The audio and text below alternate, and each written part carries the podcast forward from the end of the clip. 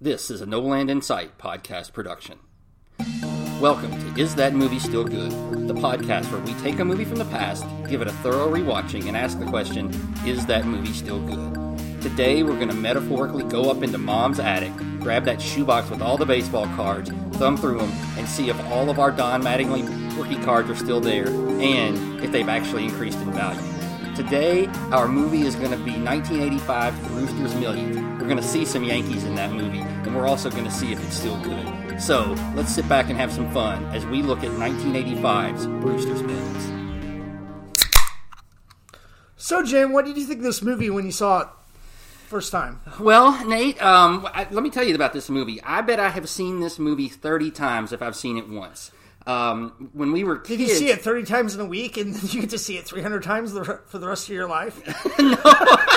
no. Uh, so when we were kids, um, we would rent movies. I had an uncle who had two VCRs, and then he would dub them for us. So we ended up having all these stacks of VHS tapes, and we would rewatch these movies over and over again. Brewster's Millions was one that I watched over and over and over again. And coincidentally, when we watched this the other night, the FBI pirating warning that comes up on the screen every Yeah, time. that, I that, was- that would scare the death out of me when I was a kid. I was I was like, I'm terrified. 11 years old. The FBI is going to come after me. If I was- if, and I and I dubbed I dubbed VHS stuff all the time. Yes, I had a friend who lived in my neighborhood, and his father was a state trooper, and I was constantly worried that he was going to come over to the house and raid us for all of our uh, pirated So, videotapes. so would you get like the tape and then you like right right on the side you had the three lines and you so you could fit three movies on the standard six hour yes, VHS that's right. tape. That's right. That's right. Yeah. So you It- might have Brewster's Millions going into Raiders of the Lost Ark, going into uh, the Muppet movie or something. No, my uh, my mother in law, she actually she could never remember how what the name of the movie was called. So you would go over to her house and it would be like uh, Cher is a lawyer movie. Yeah. yeah. It's a great Ford, filing system. Harrison Ford as president. Yes. yeah. Right, So right. so so anyway, br- so th- this was one of those movies that really takes us again back to the '80s Yeah. and really. A little earlier in our childhood than the typical movie that we're talking about, but it's fun to reminisce. Absolutely, absolutely. And th- when I watched it this time, I didn't enjoy the movie for what it was. I enjoyed the movie for the memories that it brought back to me. Well, here's the funny thing: the first part of this movie. I mean, I, I mean, I I think everybody has probably seen this movie, and if you haven't seen this movie, here's the most fascinating thing about this movie. So, did you know that this movie was written back in 1902? Yes, yes. All right, all That- I think this is the seventh incarnation of this in film. Is that right? 13th. Thirteenth. Okay. 13th. Now, oh yeah, four- because I'm not counting the Indian one. There's four of those. There's four of those. And all those have been after the, the Richard Pryor one. Right. There's been four Indian versions of this movie since 1985. Hooray for Bollywood! Yeah, in, in, in- in, in 16, 2016, two years ago, they did a Brazilian version. Oh my gosh. In, in 2018, last year, they did a Chinese version. So, so there's something about this story of a guy, kind of a down, you know, down and out type of guy, and he gets an inheritance from a relative that he doesn't know. And he has to spend this big amount of money for him in a short amount of time and not tell anybody about it. But if he does it, he's going to be loaded Right. loaded. It started out even as a Broadway play, and you know the first movie. You know one of the directors on the first movie, Who was that? Cecil uh, B. DeMille. Cecil B. DeMille. Okay. Yeah, Cecil All right. DeMille. And in that one, compared to this one, so this one, Richard Pryor has to spend thirty million Right, in thirty right. days, and then he'll get three hundred million. In the first one, the guy had to spend the protagonist had to spend one million Mm-hmm. in thirty days to get seven million. Okay. Yeah. Right. Could you spend one million in thirty days right now? I I could spend one million dollars in my sleep, and that's a you know.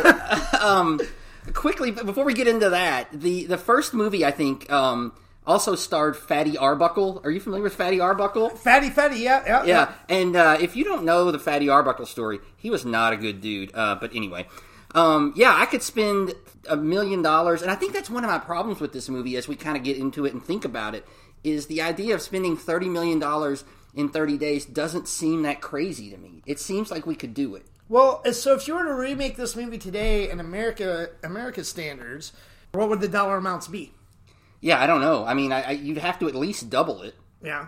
but I, I don't know. And, and one of the things when I lo- went back and did research on this, I've looked at the uh, Siskel and Ebert review of this, and uh, Gene Siskel talks about why this one fell a little flat for him, um, and talking about the the idea of the spending of money. And he at that point even said, I think that maybe where we are financially, we kind of n- understand how easy it would be to spend money and all that. Well, as a kid, I thought it would be really hard to spend that $30 million. But as an adult, I think it'd be really easy because you see what everything costs. But and how would you be everything able moves to around. do it without collecting the assets? I think so because think about all the s- services that we have today that cost money, right? I mean, you you could probably call somebody up and do a thirty million dollar vacation. absolutely. You know, rent an island for a week and a half. I could rent a private jet, fly it someplace, you know, like you said, rent an island, or if you wanted to break it down, I could rent a jet, fly to Africa, do some multi-million dollar safari situation and just shoot my gun in the air. I'm not even going to shoot a rhino. I'm just wasting time. Or I'm going to rent the top floor of the Plaza Hotel in New York City and do that. Or in 1985 Actually, times- that's what Brewster did. yeah, I know. O- or I'm gonna in 1985 times. I'm gonna just take my. I'm gonna fly a private jet.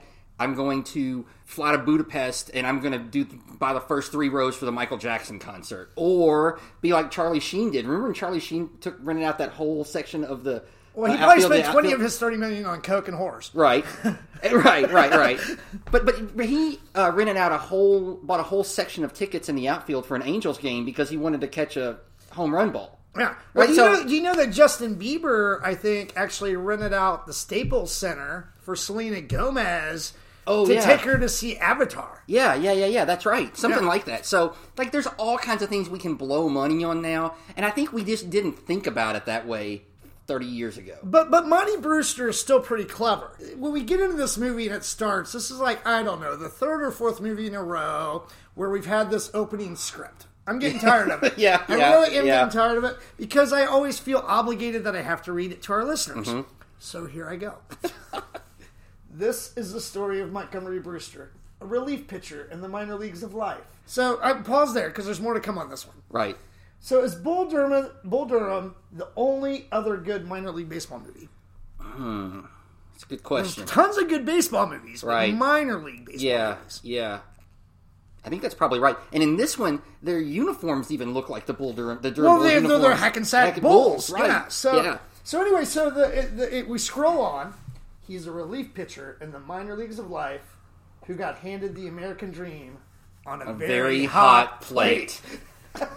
oh yeah. Yeah, it's yeah. All right, so then we get going. That's mixed metaphors. That doesn't even make sense, does it? Doesn't well, no, the hot plate's a baseball term. I guess that's true. yeah, yeah. I guess that's It- it's- true. what- what's the hot plate? Is that third base? the hot corner's third base. Uh, base, yeah, and one there, there's three bases. Yeah, I- so maybe he's on the third base. I mean, Maybe he's thinking I- of the I- I home don't plate know. is hot. I don't. I don't. It's, it's a weird Yeah, metaphor, isn't it? Yeah, we need to ar- ask like Joe Nuxall or you know Right, one right. of those old baseball. Marty Brenneman, commentators. if you want to come on the pod, we'll talk about it. yeah, tell explain us to what the the very hot plate means here.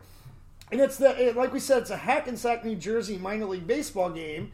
Starts off the scene, starts off the movie, and Richard Pryor is the pitcher. Yeah. And, and, and how old do you think Richard Pryor is when this movie is made? Um, he is about 44, 45, 46, somewhere in mid 40s, right? Yeah, 44, 45. Yeah. yeah, yeah. If you're still, even if you're making a buck Yep. pitching professionally, that's not bad. Mm-hmm. No. No. not bad. But they they make him out to be this like you know down and out guy, and, and you know, and he the, his his biggest salary ever was what eleven thousand dollars with Right, the Toledo right. Mudhens. Mud Hens, yeah. And then did he get a cup of coffee with the Cubs? I- I'm not sure if that really happened. I know he he says that, but I don't think he ever made the majors. I think he says he did, but I don't know. There's somebody later on who says the best thing he ever did was play for the Mud Hens. Anyway, regardless, he's a journeyman minor, minor leaguer who may or may not have um, gotten a call up. Well, and the, the Cubs jersey comes in because after the game that, that they play, him and John Candy, who plays his best friend, Mm-hmm. the catcher Spike Nolan. Like Nolan, I love that. Oh yeah, Spike Nolan. Yeah, he's my cousin Spike. Yeah, exactly. Uh, you know, they're at a bar, and uh, uh, the the team that they were playing against, uh, some of their girlfriends were there, and they're hitting on them, and they get into a fight, and there's this like big scene. But the, when the scene starts out, Richard Pryor, like the girl's like, "Well, why you have this Cubs jersey?" And he's like, "It's my number from the Cubs." Yeah, yeah. So I mean, maybe he got like a tryout, spring training. Maybe so. Maybe You know, so. Yeah, I, don't know. It, I, I, of course, there's a fight because it was Hackensack versus Camden, and you know that's bad blood. Well, and here's the best part about it. So the, the two girls that we already knew from the game scene were Right. the girlfriends of two Mm-hmm. of the guys on the other team that were like big buff, you know, gu- like guys, young guys. all of a sudden, like Richard Pryor, who's 45, and John Candy, who's, Who's John Candy? 275 pounds. Yeah. They're, they pick these girls up in like 20 seconds. Yeah, no, yeah, no problem. Yeah. And uh, you know, we were watching that and uh, uh, watching it with a couple of the kids, and I said, "Does this make you want to be a minor league baseball player?" And he said, "Yeah, it looks pretty cool, right?" Well, and, and, and the, the other good thing about this opening baseball scene is, you know, the coach. Yeah, Jerry Orbach. And, and if you don't know who Jerry Orbach is, you definitely wouldn't recognize his face because he was the guy that was on Law and Order, and Order, for all forever. those years with Chris Knopf. He's been in lots of stuff, but you know, and, and he's like tenth down the credit line. Yeah, yeah. But you know, it's, it, there are recognizable faces too that pop in this movie, other than John Candy and Richard Pryor. And maybe to a degree, Stephen Collins, though, I mean, that's about as good as you get on your third tier. yeah, it's it, it If right. Stephen Collins is your third tier, not a, not a lot of fire, firepower in the cast. I don't know why Jerry Orbach. I guess for where he was in his career arc, he had to be lower. Right now, Jerry Orbach's a more recognizable person, I think, than Stephen Collins. I will debate that later. Okay, all right, fair. Stephen Collins was in one of the best movies of all time. Okay, That that actually one of those movies that like just that one gig. He, he's Okay. like he's he's he's higher. Okay, he's on all top right. for me for okay. me personally. all right, all right. for me personally. We'll discuss it. Well, and so they, they they get into the bar fight, and of course, your cops show up. By the way, when the bar fight happened and the baseball player whose girlfriend is being stolen, did you notice his pants? He's got on some sweet elastic waist pants when he walks in there. It I is missed those. ridiculous. Uh, it was, and, and it was like a great like '80s like fight scene because we've done two '80s movies so far. This Yeah. movie and Cannonball Run, and Right. both of them have a fight scene. Right. So did, was that just the thing with '80s comedies? Is you got to fit like a fight scene? I in think somewhere? there had to be some fighting. Yeah, you had to brawl it out. So they end up in jail, and the next morning, coach shows up, and he's like, "Guys, we're we're, we're done with you. We're not bailing you out. Uh, You know, you you guys are done." And so the, you know they don't know what to do. They're both John Candy and Richard Pryor really sad that their baseball careers are over. And, and one thing we didn't mention is there had been a guy in the stands during that baseball game the night before taking pictures. And at, at one point, John Candy has to run up to the plate, and Richard Pryor's like, "Oh, they're scouting." me." Yeah, yeah. you're not getting scouted at 45 years old. But anyway, Richard Pryor thinks he's getting scouted to play baseball. And at jail the next morning, the scout shows up Right. Mm-hmm. to bail him out. And he still thinks, Richard Pryor still thinks that he's like getting ready to be like signed by the Yankees or the Mets or, but uh, he shows up at a lawyer office and this is when they reveal the big storyline. Right, that's You wanna right. Take it? Yeah, the, the the photographer shows up, picks him up, and they, he picks him up in a stretch limo or a Rolls or something like that. And he's like, "Oh, I'm going to the Mets," and they get to this office. And so then we get to the kicker, the the premise of the movie. Uh, he watches this video. He's got a great uncle who has passed away. He didn't even know this guy existed. And we see uh, a white man, white old man, and it's Hume Cronin, who is a great actor, has got a mile long filmography and he explains to him the conditions of his will, which is I'm going to give you $30 million. If you can spend it in a month, have nothing left to show for it, you get 300 million. And there are all these riders on there like you can't give it all to charity and you can only gamble so much and you can't spend it all on bimbos and hookers and, and all of this. And he also gives him an out. He says I've got a wimp clause. So if you want to take a million dollars and walk away, that's fine. And so it's actually one of the best scenes in the movie. Hume Cronin in that scene is one of the best things in this movie. And my favorite part of it is when uh, he is talking to Monty Brewster th- through the medium of film. He says, "Why you look so surprised, Brewster? You didn't know your great uncle was a honky? Yeah. When did honky? When did we lose honky? I love the word honky. I want it back. You want honky back? I want honky back." Uh, well, well, uh, we'll, I mean- we'll, s- we'll start a honky podcast, I think podcast that's or right. Well, something. I mean, George Jefferson said it all the time, and Yeah. and so I thought it was just regular word. Honky's awesome. So, so talking about honkies, what do you think about the lawyers that that they, that Richard Pryor gets to meet, like that that are running the, the these are like the worst like rich old lawyer honkies that you've ever met. You can tell from like the second they open their mouth, they are nothing but stereotypical greedy. Yes. they're gonna screw you over just to get their money. l- Old guy lawyers. Well, and this was kind of a theme through some '80s movies, right? Because we kind of saw these dudes In um, Trading Places, we saw the, Right. the older guys with a ton of money. Right. The Muppets made Well, a, and you a know killing that- off of well, Statler well, and you know Waldorf. and why? Because the same guy that wrote this movie wrote Trading Places, and it's actually a writing team. It's Timothy Harris and Herschel Weingrid. Yeah. they wrote Trading Places. They wrote Twins. My stepmother's an alien. Kindergarten Cop. Space Jam. But at this particular time, they they did kind of reuse this plot. Yeah, a well, lot. and- and here's the here's the interesting thing about this movie too. So you had the writer from Trading Places, and you had the director, Director from from 48 Hours. yeah. Uh, you know, Walter Hill, who's directed a lot of movies, and these are, you know, this one, Brewster's Millions, 48 Hours, Hours. probably his two best. They, they are his two best. His filmography is, I would say, unremarkable. Um, but he does have two primetime Emmy, Emmy awards. He won one for Deadwood and one for a show called Broken Trail. So he's done a lot of stuff. because he's a big Western guy. Yes, he is. Coming- yeah, he even coming into this movie, he was a big Western guy. and he wrote this. He did this movie, directed this movie, basically to make some money and improve his prestige. That was a, a, a quote from him, sort of. But yeah, and, and even with 48 Hours, when they were in pre production work on 48 Hours, they wanted Richard Pryor to play the Eddie Murphy Yeah, yeah. role in that film. yeah. And I, I think Eddie Murphy probably did it a little better. I No doubt, no question. And Yeah. we'll get into that a little bit because I've got an opinion about this. What do you think about this? Was uh, just a theory that popped in my head very early on watching this movie. Is there any correlation at all between Montgomery Brewster and Montgomery Burns from The Simpsons? I, I don't think so, but maybe do you have one? I, I don't just it's like you know the the s- same name Yeah. the same, Same last initial, initial. rich guy that was Yeah. a jerk the way he spent all his money Yeah. um I don't know Maybe. I, I, get- there's only one person that knows Right, that's Matt Groening. exactly Yeah. so i- if he ever listens to this we want to hear Yeah, back so and find so out Matt, yeah, hit us up. yeah exactly you know where to find us Yes.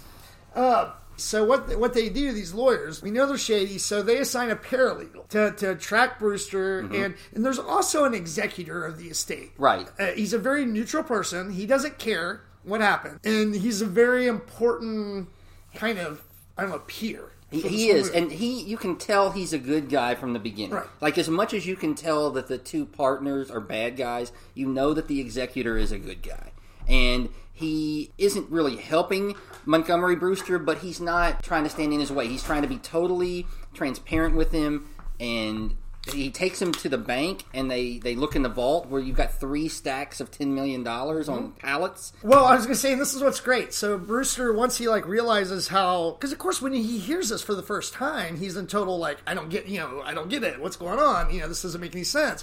But when he gets to the bank and goes to the vault and sees the cash, it kind of hits him. Right. What he has to do. Yeah. And so one of the first thing that he that he does is he hires the PI to be his personal photographer. Yes. And then this is the funniest part. He turns to the main security guard at the at the vault and says, "I hire you for my personal security." And of course, it's Richard Pryor. He's like, ah, you know, this, this, this, this, this." and so and, and here's where because really.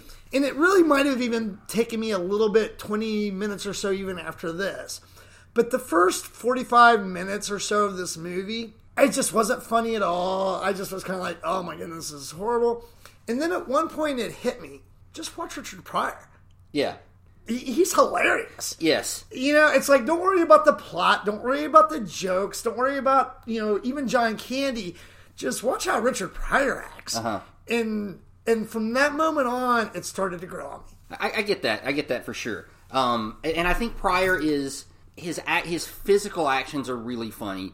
Um, I think he's more toned down in this, and I think that's kind of one of the struggles with it because I don't think it's his best movie by any stretch. Oh, of course not. What what what what what do, what do you think is his best movie? Ah, I don't know. I, you know one I love, and I'm not sure it's his best, but it's one of my favorites is Harlem Nights, and it's later. Yeah. He and Eddie Murphy and Red Fox are great in that. Silver Streak is really good. Yeah, with, Silver Streak. Mm-hmm. uh, with Gene Wilder. Um, I, Stir I tell you Cra- what, Stir Crazy with Stir Gene Crazy's Wilder. great. I'll Th- That's the thing. He had this really good partnership with Gene Wilder that worked really well for a couple movies, and they're both funny in their own right. I love Gene Wilder I do too. I do too. You know, and um, Richard Pryor, outside of his Gene Wilder connection, had some other good movies. Yes. but I don't know how impactful he really was. I think that's right. That Gene Wilder Richard Pryor combination was fairly groundbreaking because you had a, a lead that was white and a lead that was black, and they were sharing the screen and playing off of each other in in meaningful ways. And I think it was a fairly groundbreaking um, pairing that we had at that point. Now, let me tell you what's not Richard Pryor's best movie: what? Superman Three. Oh yeah, yeah. But yeah, th- and he has a lot that aren't worth watching, which is unfortunate because I, I think he, you know, he did, he did, he didn't have the same platform as like the SNL people, the Saturday Night Right. Live people, or even John Candy coming from you know Second City TV. You know, Richard Pryor came up through their clubs. Yes. You know, he came up doing stand up comedy and was like one of the best. So it's all- and and he also came up competing with people like George Carlin, um, Stephen Wright, you know, some of those other earlier stand up comics, those seventies and eighties people. And none of those other people could really transfer over to movies very well. No. I mean, what other comics? Billy Crystal, maybe. And, and I don't know how big of a stand up guy he was. Well, so doing a lot of research for this, I got into his stand-up career, and he and one another guy who did well after stand-up was. And he initially patterned his routine kind of after. And then ultimately, he decided to go in a different direction. And that's when he became more profane and he's throwing N bombs all over the place.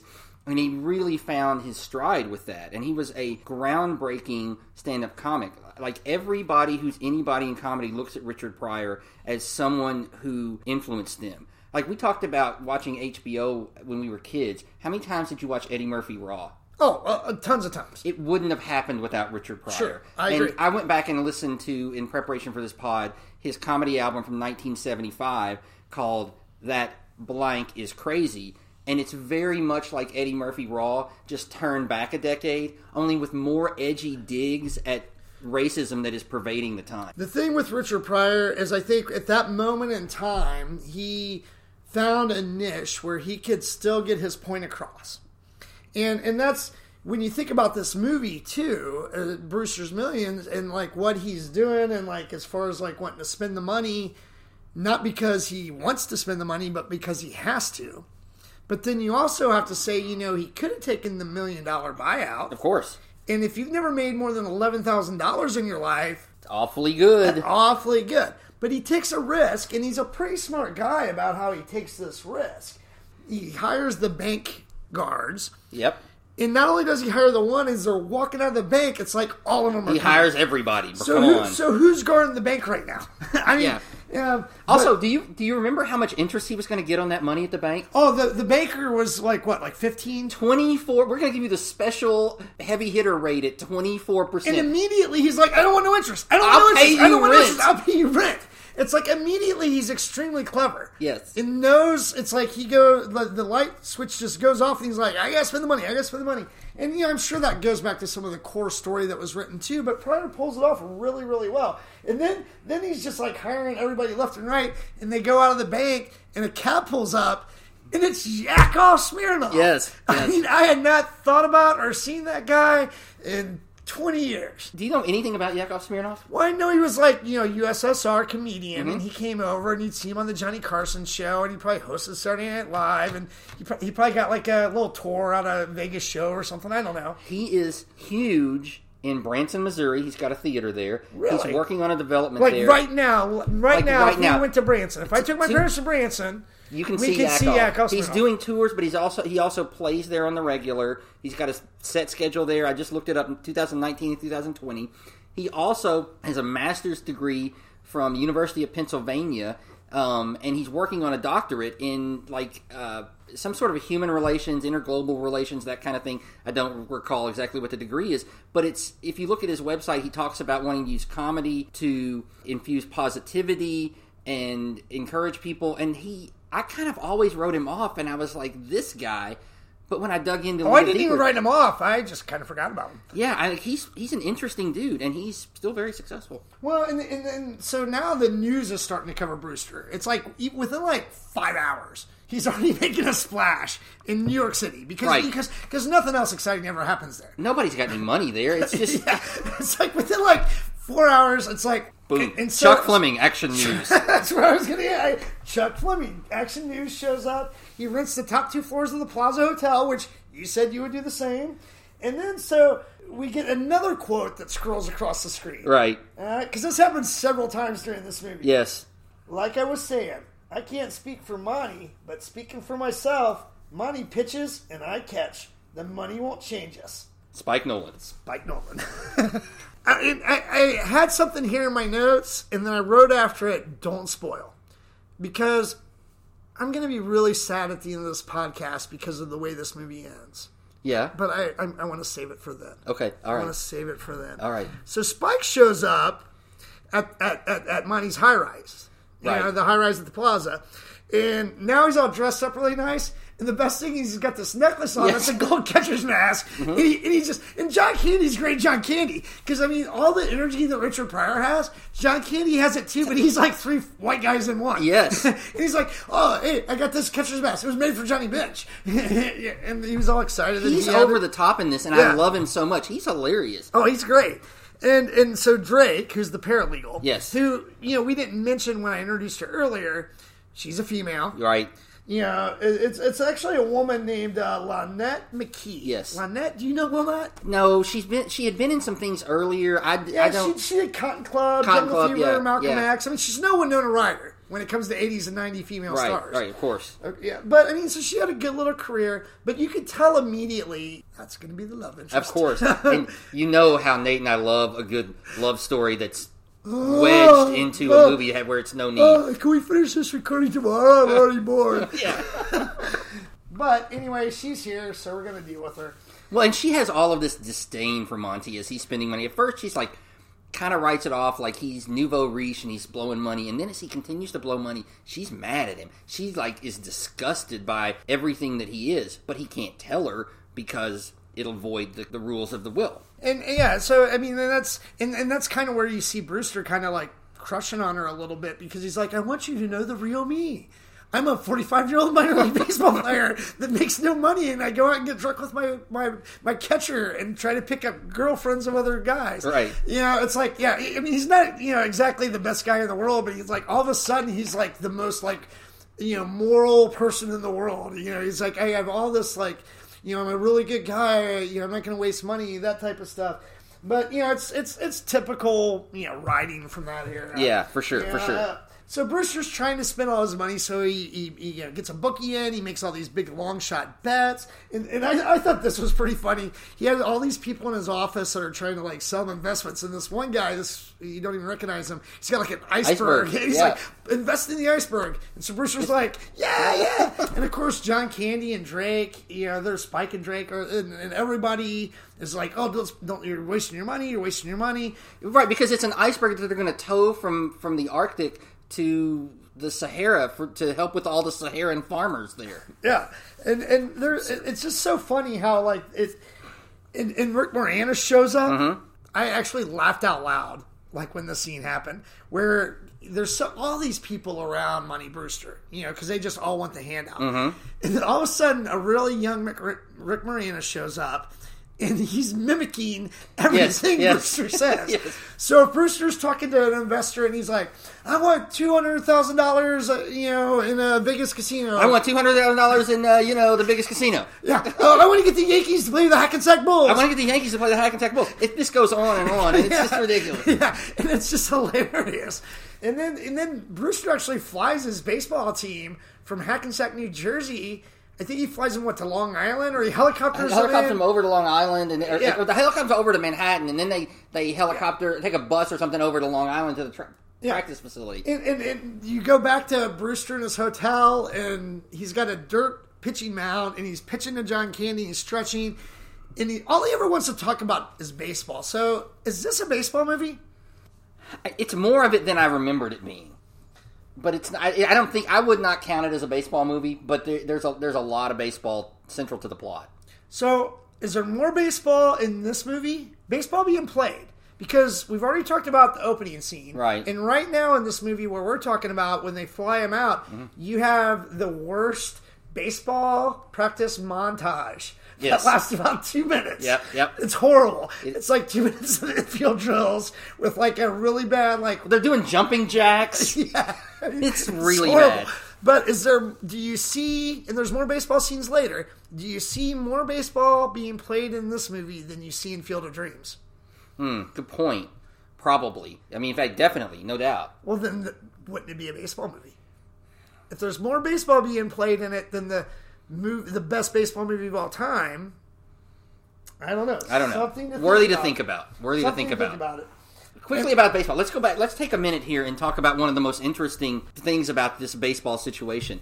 The field where the Hackensack Bulls plays. We haven't talked about this, but there are train tracks running through the outfield, and so periodically they have to stop the game to let a train roll through the outfield.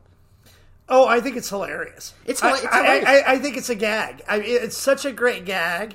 Um, Wha- and and I would imagine in Hackensack, New Jersey. Yeah, I mean, it's. I mean, how many people live there? Th- 200,000, I, 300,000? I don't know. that- Yeah, I don't know. You would think they have some actual baseball fields there. You would think so. Well, It's this a- yeah. Well, so I looked that up because I've always wondered if that was real. Because when, when I was a kid and we would play baseball in, in my front yard, and we would play with a tennis ball, so we didn't break windows. Well, so we played we played in the front yard, but we, we had a street in the front yard, so it was kind of the same deal. Like we'd have to stop so a car could go by, right? And- Right. But but anyway, this field is actually a field in the San Fernando Valley. Um, it was called Bluebird Field. It was built in 1983 as part of a project for an NBC show called Bay City Blues that was very quickly canceled. Um, the, the field was then purchased by Mission College and Village Christian High School, where they played. Uh, it was ultimately torn down in 1989, and they adapted this field for the train tracks because it's in a very industrial area there in the San Fernando Valley, and so they would have a train go through. But a train track running through a baseball field is not unprecedented. Apparently, in some Texas minor league parks way back in the day, this happened multiple times. There were multiple. I would have figured oil wells. yeah, well, Probably, too. probably too. Right. So anyway, it was. I always thought it was a gag and it wasn't a real thing, but apparently there were real baseball fields where you did have to deal with trains coming through and disrupting the game. So. Yeah, it- it- that's kind of funny. I mean, and, and it's a good ad. I mean, it, it really they and they use it well. That's one of the like kind of things that they use well throughout the movie. Um, and it, and it just kind of makes it once again. It's like you know Brewster's kind of at this kind of low level to, of life to where he's playing minor league baseball with a team that has railroad tracks. going Well, through the- prior to where we are now, where minor league stadiums kind of rival major league stadiums Back for their then they amenities, didn't. they were dumps, and it was a perfect example of a minor league baseball stadium, oh right? yeah. And next is where Warren Cox. And we ta- have we talked about Warren Cox yet? We have not. That is the Stephen Collins character, Right, and he's he's the fiance of Drake, the paralegal. right? Now, Stephen Collins, I mentioned earlier. Have you ever heard? Do you remember back in the '80s, back when TV miniseries were huge? Yes. a miniseries called Chiefs. No, I don't know that one. This is probably one of my favorite movies of all time. Three night miniseries. It's got Billy D. Williams in it. Sold. Yeah, that's all. And, and other people that you would recognize. So I, I originally saw that when it came on TV in the early 80s. And then in the late 90s, I actually found it on VHS. And I talked a buddy into watching it with me, which I believe was the first time I ever. Is this movie still good? Oh, all right, all right, And it was awesome. all right. And I haven't seen it since, and that VHS tape has disappeared, which wouldn't matter because I don't have a VHS player anyway. But I, I, I, I, I, on my list of things to do next week is d- can I find this movie somewhere? And I'll do a personal podcast all about right, it. very But good. Stephen Collins is one of the main stars in one of the episodes. Okay, all right, Yeah. awesome. Well, He was he was big in uh, Seventh Heaven. That was Right, his. that's big probably TV where you show. know him from. That's Most where he- people most would people know would him know from, him from. yeah. And in this movie, he's this super uptight, ultra white conservative guy. And when he when I watched this this time around, I was reminded of an SNL sketch with Eddie Murphy. Do you remember the one where he posed as a white guy and Oh, of went- course, of course, and- yeah. And, and that is just like Stephen Collins Yeah. like, in this movie. He's Warren With his Cox- briefcase and Yes, his and- suit and his and the big red Why I'm- glasses. why I'm buying this newspaper, right? I mean, it's so it's such the same character. Well, now and, Steve, and, and here's a funny thing uh, with, within this movie is you know Drake talks about him a lot Yeah. to Brewster very early on and, and and talks about how he's a philanthropist he's like on all these charities and then Brewster finally meets him and he doesn't drink but like within 10 minutes he's already taken the drink from the Brewster champagne, yeah. and he's supposed to be this really awesome like super junior lawyer at a great law firm and he immediately Brewster mentions something about redecorating Right. his office. And he's like, "Oh, I want to do that." So he's he's also a closet interior decorator. well, his ex-wife was an interior designer, and so he's like, "Oh, my ex-wife can do this," and so I hire her, but he just is her lapdog Yeah. helping redecorate Well, everything. and, and, and he's so into like designing and decorating Brewster's place, he actually goes back to the law partners. You know the ones, Right. you know the bad ones we know from the the beginning. we'll of just the call movie. them the honkies. the honkies, the honky law- lawyers, and he's like, I need to take like a month off to help him. And at first, the lawyers are like, What, what, what? And then one of them does the like old guy whisper, and they're like, Oh, you know they're up to something. And they're conniving. Yeah. And and then they're like, No, you go, you go. And but but we need to know what he's doing. So they're already setting him up to be like kind of spying on Brewster. And as the movie progresses, you know, he Cox Warren Cox comes back in and is talking to the old guy lawyers, and they actually tell him the truth because at this point only four people know Right. the real truth: the two honky lawyers, the the the. Uh, The, the executor ex- and of the Warren estate, Cox. and, the- Uh, not well, no, Warren Cox, and, but- and but Brewster, and Brewster, Brewster. right, right. They're the only ones that know that if you spend thirty in thirty days, you get three hundred million. But the honky lawyers get Warren Cox and say, "Hey, if you can set something up where it fails at the last minute." Guess what? Now it's honky honky and Cox. Yeah, right, right, that's right. I don't remember what those guys' names were. They actually they don't say honky and honky. No, They no, say but it was- it- Smith yeah, and it was- Jones. It's- you- yeah, you yeah, guys yeah. get it. They're gonna make him a partner, you know. But so he he immediately like connives and like there's like some twenty thousand dollar furniture deposit that he kind of keeps away, and you know, and, and we'll get back to this later. But I mean, Stephen Collins. uh, Yeah, I, I mean, what else you got on him? Well, Stephen Collins had uh, a little problem. Um, he had some inappropriate sexual misconduct with some underage ladies. Uh, What was this? Three. Well, he had three incidences. Wow. Oh, Um, 1973, that's 1982, and 1994. Oh, he's uh, he's serial. He admitted uh, in 2014 in an interview with People magazine, he admitted that he committed inappropriate sexual conduct with three female minors in those particular years. A Washington Post profile um, reported that he apologized directly to one of the girls, and he has stated that his inappropriate conduct was motivated by arrogance and youth, not pedophilia. Now, hang on a minute, because that's a 22 year window, and in 1994, he would have been mid 40s. I'm 46 years old. We would have been about the same age. I will totally take arrogance for any error that I make, but I will not take youth at this How's point. this guy not in jail? Youth has left the station for this guy. I don't know. Yeah. I don't know how how it. I mean, the only thing I can tell you is that it was a different time, and uh, it, it wouldn't have flown today. Oh, definitely not. Definitely not. Maybe that's why it was easy for him to play this sleazy character Maybe, maybe because so. he's just a sleazy guy. Pro- yeah, I think that's right. Yeah, and and and I, I guess there's always room for uh, sleazy guys in Hollywood. I don't know, but, but Understatement of the pod, right there. but so so here's what happens next. We talked earlier about the gambling investment, the iceberg investment, and so John. Oh, Candy- quickly on, before you get to that, Yeah. the gambling guy. The, the, so, so when the bookie comes in, Brewster tells him to lay. f- I don't know how much money, fifty bucks on every long shot at Aqueduct, and, and bets on a Loyola field hockey game because that's where Drake went to college. Yeah. Well, the the Loyola versus Notre Dame. yeah, that's right. And and they beat him like eighteen to nothing or something in Right. field hockey. But the suit that the bookie is wearing is the same suit that Eddie Murphy wore in Forty Eight Hours. Like the same exact. I think suit it or the is. same Uh, it's the style? same- it's at like least the same same- from wardrobe.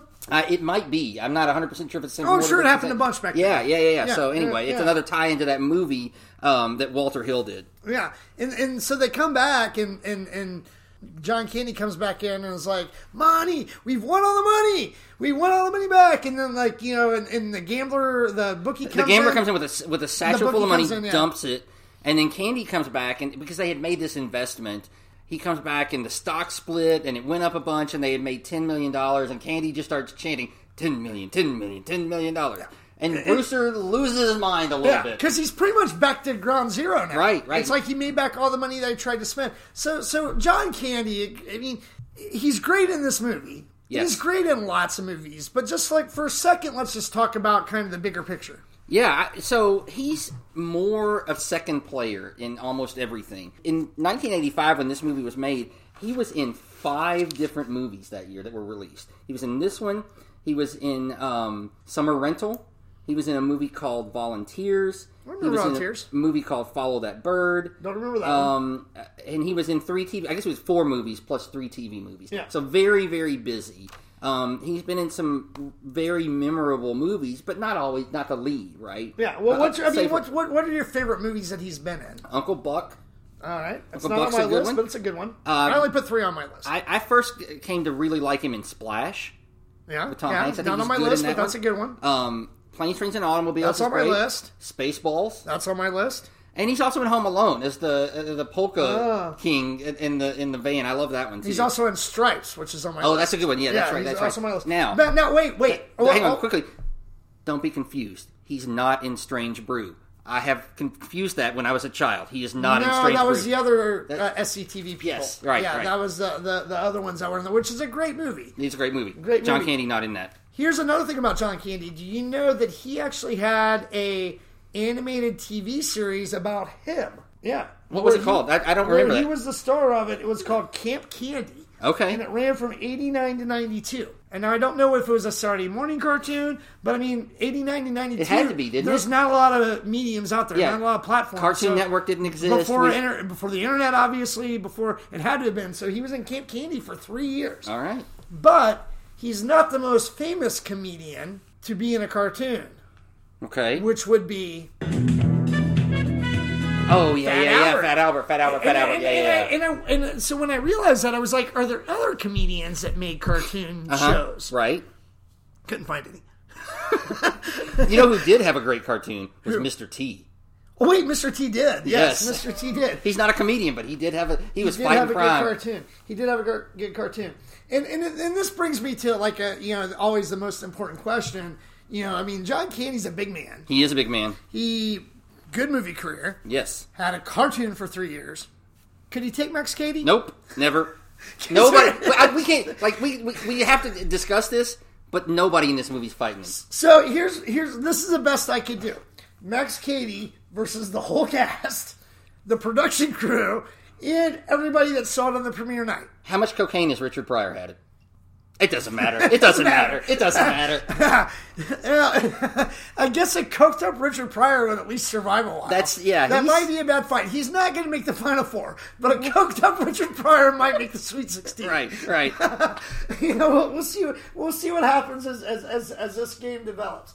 And and Monty's so pissed now because he he's like back to square zero. It's like he has he's been working at it for like a week or two, and he he's only got a month, and he's back down in thirty million dollars because he's making all these money off the investments. But then he sees our fabled newscaster. What's his name again? Chuck Fleming, Action News. yeah, uh, uh, doing a thing on TV about the mayoral race Right. in New York City and talking about how these two and both of them are sleazebag politicians. 'cause- Heller and Salvino are their names. Right, and uh, yeah, and, and about how they're just spending money trying to buy votes left and right and advertising.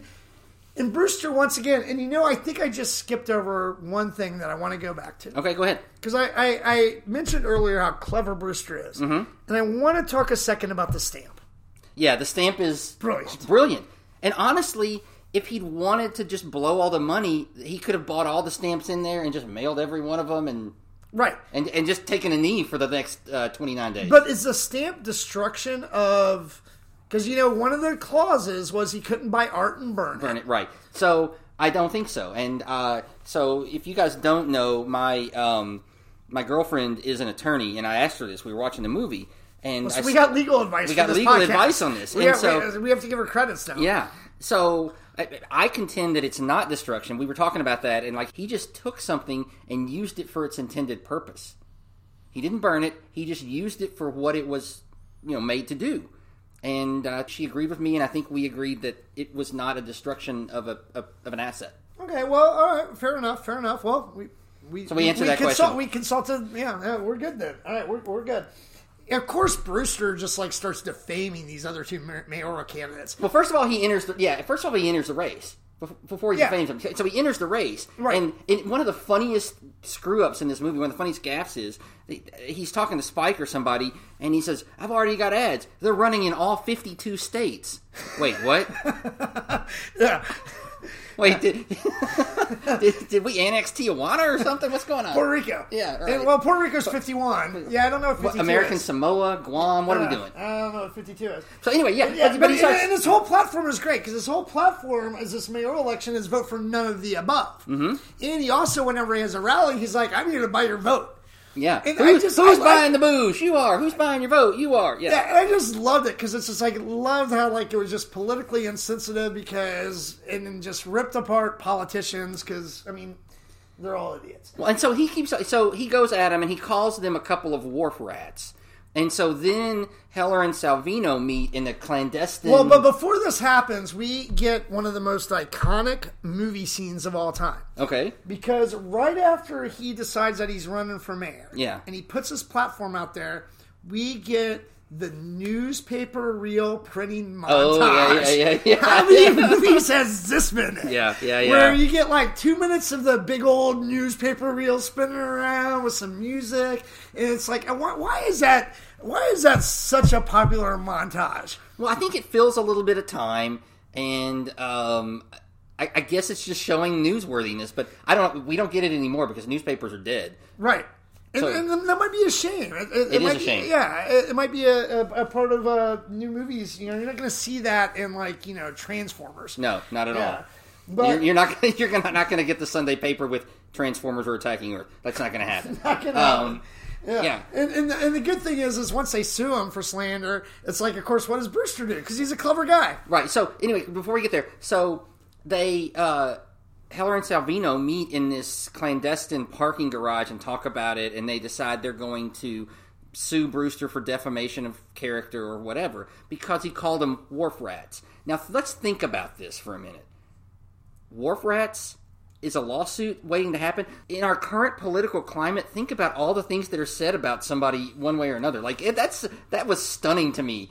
So anyway, Wharf rat? wharf rat. Apparently, you've never been called a war friend. I- I- mean, I have not. it, it, it, it hurts a lot deeper than you think. I guess those are fighting words in Hackensack and and. uh, Well, yeah, if you're up northeast, yeah, yeah, Yeah. yeah. No, yeah it's So, bad. so anyway, Brewster sells out of court for you know cash. Of course, he, of course he does. And he, so here's the other thing I think is funny about this movie is so this whole movie is about spending thirty million dollars in thirty days. Do you know how much this movie cost to be made? I do not. Twenty million dollars. Twenty million dollars. So they actually spent less money. Now I'm sure they took more than thirty days, but they spent less money making this movie than what Richard Pryor had to spend. And how much do you think it made? Thirty million dollar, or excuse me, twenty million dollar budget. What do you think it pulled? Eighty. I don't know. Well, that would that would have made a lot of people happy. Yeah, what not it even make? close. Not even really? close. No, it d- didn't. 45.8. 40, Okay, 46, all right. 46. And, uh, you know, it's, you know, 100 minutes long. Yeah. You know, so it's just basic comedy from back then. But uh, our next scene after Brewster enters the mayoral race, or our next big scene, lots of little things are happening that we're not talking about, is the Yankees game. Yeah, yeah. They they get to play the Yankees. So I was. I was really hoping to see some like Yankee cameos. I here. was too. It was very disappointing not to see somebody from the Yankees. It didn't have to be Don Mattingly. Right. I mean, even like a Ricky Henderson, or even like some like a guy from like the late, you know, seventies or eighties, Right. uh, Doc Rivers. I mean, somebody. Even though Doc Rivers played basketball, whatever. Doc Rivers. Yeah, Who's Doc the Gooden. Rivers? No, no, who's the well? Doc Gooden played. There, oh, wasn't there a Mickey Rivers or something? Mickey Rivers, I think. Something or- Oh. like that, yeah. Uh, a- Anyway, it would have been nice to see somebody here. Bucky Dent. Bucky Dent, um, yeah. So anyway. Craig, Craig Nettles. Yeah, right, right, right. right. Yeah, Reggie played for him. Yeah, Reggie Or- Jackson, in the yeah. eighties a little bit. But a- anyway, uh, but I started thinking. I was like, do you think they, that tried to get this game played in Yankee Stadium for the movie, Th- and They, they just couldn't afford it? uh, I Because you know where we end up back for this game. back at the uh, uh, The railroad, the, the yeah, Hackensack uh, Bull Stadium, right? yeah. I, I doubt that they did because, like you said, the budget at twenty million, and they shot. They didn't shoot it on location. I don't think at all. I think they shot it all in SoCal. Right. Yeah, and then you said earlier that sta- yeah. Well, and the first thing that I thought about when the Yankees show up to the Hackensack Bulls baseball stadium, number one, it's a mayoral race. Right. So I'm thinking that's around November. Good point. Um, Good point. after the ba- right after the baseball season ended. Mm-hmm. A little cold in New Jersey. Yep. But the sun was out. Yep. Beautiful Maybe- day. Beautiful day. Maybe I'm being a little too picky here. The sun always shines in the valley, man. It, I know, but it doesn't in Hackensack. Correct. Sun's usually not shining in Hackensack. So that was number one. Number two was if you're Yankees management, are you going to let? I don't care how much you're getting paid. Are you going to let your players go out and play on a field that's got Absolutely a railroad not. track? railroad track? Absolutely not. Yeah. So I mean, there's some flaws here, but at this at this movie, at, by by by the time in, in this movie, you suspended belief anyway. Right. Right. So the Hackensack Bulls get off to like a pretty good start. Yeah, they're good. And it's Mo- a, go ahead. Monty says I can get any team out for three innings, and the first two innings he does pretty well. Guys are hitting balls, but they're hitting loud strikes, foul balls that Yeah. go out of the, you know, Deep stadium. flies. Yeah, right. things like that. A couple of great catches at the wall. Yeah. And then, but we get to the bottom of the 3rd and and actually the Hackensacks win and one to nothing. Mm-hmm. Right. But Monty starts his arm get- gets tired on him. Mm-hmm. And it starts turning into a rubber band, and uh, bam, grand slam, and Jerry Orbach has to come out and yank him out of the game. Yeah. So, all right. So you're Jerry Orbach, the coach. You're playing the Yankees in an exhibition in your park. The guy that's pitching is the guy that paid the money for your new uniforms, your new stuff, and he gives up this grand slam. Are you really yanking him from the game? Or do you just let him pitch it out because he made it all happen? Yeah, that's a great point. I think you probably let him pitch it out, except that I think the manager has this soft spot for Monty. He really likes him and probably doesn't want to see him get embarrassed anymore. And Oh, that's a probably good is point. concerned about him. Like I Yeah. you do see respect between those two characters in this movie. That's true, and that's that's actually a really good point, Jim. Is yeah, he's protecting him 'Cause Yeah, I at think that so. point eh, he was just going to get hammered for Right. another like five runs, and then at that point, yeah, and and he's already dejected. I mean, he goes in the locker room, and the Yankees win the little exhibi- exhibition game, but then Brewster decides, you know, I want to come out and talk to the people because everybody's been supporting him, you Right. know, all, all six thousand people, Right, They've right. been to the stadium for for the Yankees game. Well, and people were watching it on TV Yeah. and stuff like that. And uh, he goes up to the mic and he and he and he says, you know, blah blah blah. Thanks everybody. And he's like, hey, I only got twenty eight thousand dollars or thirty eight thousand dollars. Right. You know, he's on his last day. And I quit the mayoral race. Right. I mean, 'Cause- 'cause they- because it was going to be an asset. It was going to be an asset. The this the mayor, mayoral salary is going to be an asset. So he quits. And now we get back to another thing scrolling down the screen. Right, right, right. Out of politics. Out of baseball. Can Monty Brewster's road of excess lead you to the palace of wisdom? Chuck Fleming. Action news. And here's where we like transition to that moment that we've all been regretting, or not regretting, The moment we've all kind of known is coming. right? And it's just like, uh, can uh, you know? If I, this is when, if I was actually watching this movie in the theater and I couldn't pause it, I'd be like, oh, I gotta go to the bathroom real Right, quick. right, right. Yeah, because this is when Monty like expresses his love to Drake, the paralegal, Mm-hmm. and we've seen this since the minute she walked on the screen. Well, and he doesn't even tell her to her face. There's a moment where they kind of have Yeah. this little fight, Yeah. and she walks through the door and he says, I love you. We've had some bad baked in romances in this podcast that we've done. That's the worst. It's, Yeah, it was it's bad. simply the worst. It, it was awful. It was awful. And and so he decides I'm going to spend his last my last thirty eight thousand dollars having this party. You know, he wants to get rid of all his money because the next day when he wakes up is the day that by midnight he, ha- he has to spend all his money. So he has this big party. Of course, nobody comes up because by now they know he's out of money, so people aren't just hanging around him all the time like they were Mm-hmm. well, he, earlier. he taps out of the party because he's got a party at the hotel or whatever, and he taps out. He takes a bottle of champagne. He says, Well, "I'm gonna before get- that, though, before that, though, and I think this was endearing. All the g- people, the Oh, yeah. security people, John Candy, uh, the, even well, they had to kind of They shake down the photographer. photographer, you know, put a put a money, Money in the together, hat, yeah. money in the hat to give to him. He's like, no, don't give me any money, don't give me any money. And that's when he gets his. He bottle says, of "I'm going to champagne." take this bottle of champagne Yeah, and I'm get out. tore up." And the next thing we see is he's sprawled out across his bed, face down. like three thirty in the afternoon. Right. And listen, I've gotten hammered a few times. I've never awakened in my clothes, face down on the bed, spread eagle. But whatever. Um, and he wakes up uh, to the sound of people coming in and taking away all of the Repossessing, clothes that yeah. he's rented because he's rented all these clothes. So he- yeah, his suits are getting repoed. That's that's that's a that's a Yeah, and then he goes to the office, his office. Well, and of course, then the um, the hotel manager comes up and is like, "You have to go now." yeah. And then he goes to his office with, that they just redecorated. Warren Cox, uh, Right, and right. his, and his wife was there at the time, or his ex-wife was there. It was kind of funny because he he's like, or she asked him, "What do you think?" And he's like, "Oh, this is a room I could die in." Mm-hmm.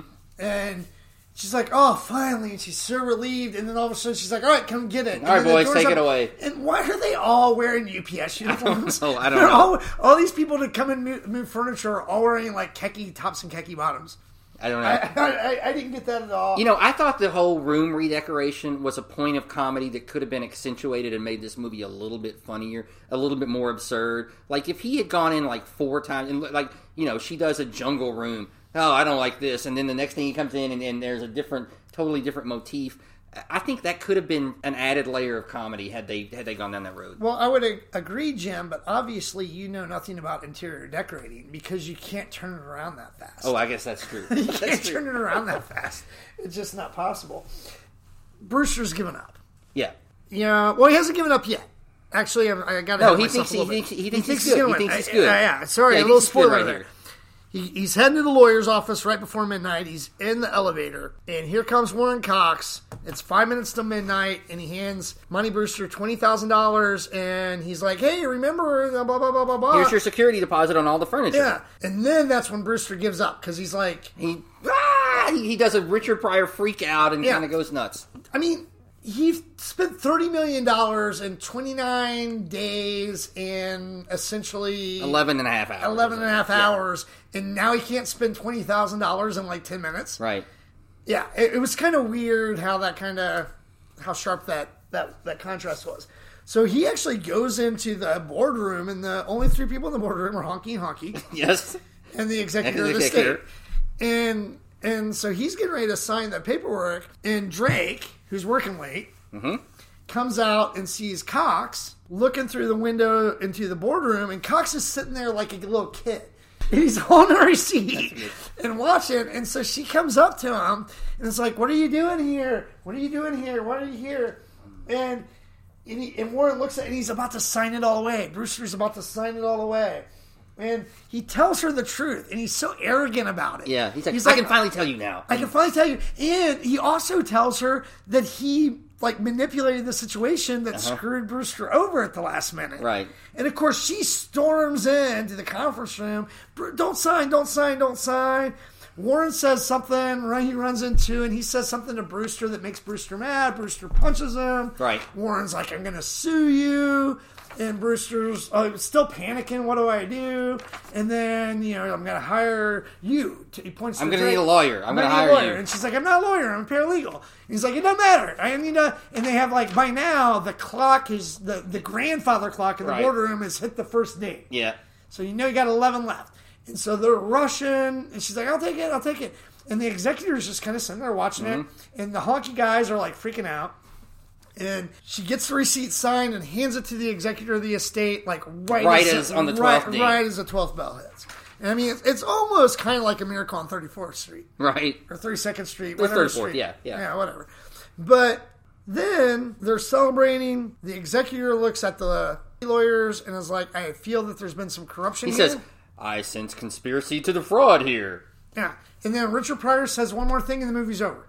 That's it. yeah, it. yeah. He says That's it. we can prosecute if you want to. But so Pryor celebrated. Brewster's celebrating. He's he's got getting the money, and the executor declares him the winner.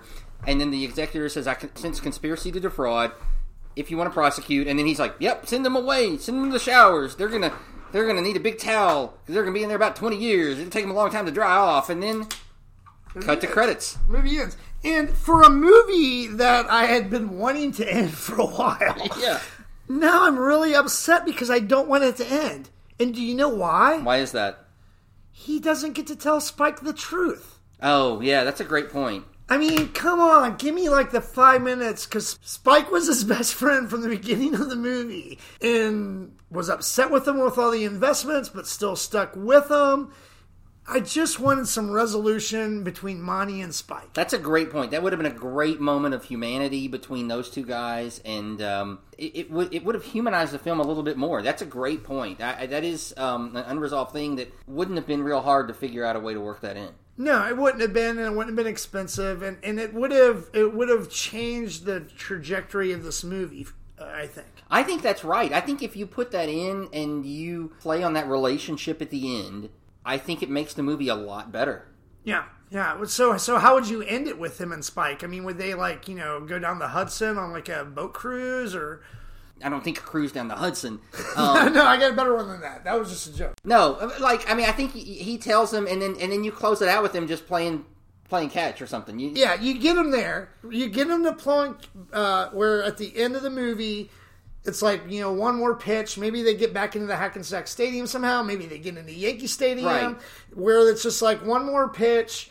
you know, hey, I got three hundred million dollars right now. I would just want to throw you. Let's a- go- I- I let's- want to throw you a strike in Yankee Stadium, and I can afford to do it. Right, something like that. You know, it would have and- been a trope. We would have Yeah. made fun of it, but it would have been it would have been heartwarming. Yeah, yeah, and, and they walk off hugging each other into the dugout or something. I don't know. Yeah. There's a lot of different ways you could go with that ending. I just I felt the ending just died. It Yeah, fell off I the agree cliff. with that. Fell I off the totally cliff. agree with that. So Brewster's Millions. I mean, wow! I, I really did not expect us to be able to like talk about this. I didn't think this for so would go long. an hour, but we were Yeah. we were over. But um, yeah, so what grade do you give it?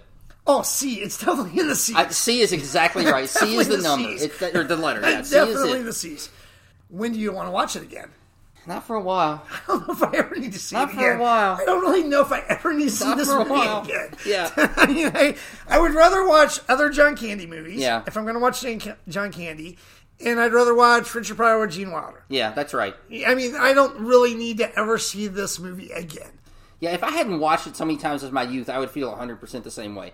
I probably won't ever watch it again. Maybe someday down the road, I'm sitting around flipping around and catching on cable or something. You're not going I to catch probably it on won't. cable. That's a great point. That's that's why we're You're here. not gonna- yeah, you're not going to catch this one on cable.